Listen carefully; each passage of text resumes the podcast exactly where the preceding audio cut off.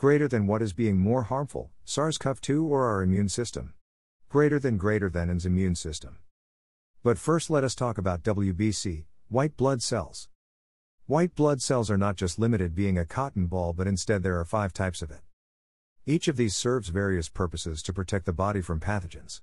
The most important are lymphocytes. Antibodies activate lymphocytes on detecting a pathogen and then lymphocytes fight the pathogen. Monocytes, largest of all, eats up all dead pathogens. Dash. How COVID is converting our friends to foes. Most of the coronavirus patients die due to cytokine storm. Cytokine storm is like if a medieval army finds a hot air balloons in the battlefield, the army will get afraid and will unfollow discipline.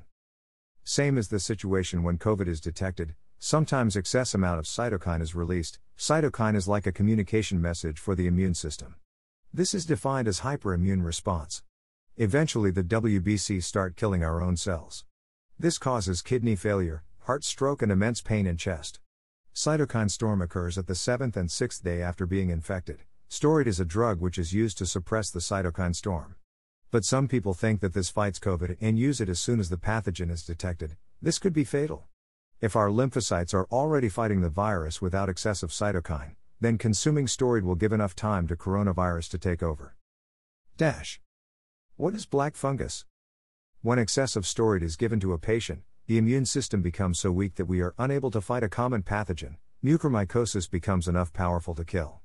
To prevent attack from other pathogens, doctors give antibiotics to the coronavirus patients. Dash. This is Sturgis signing off. Stay safe. Stay aware.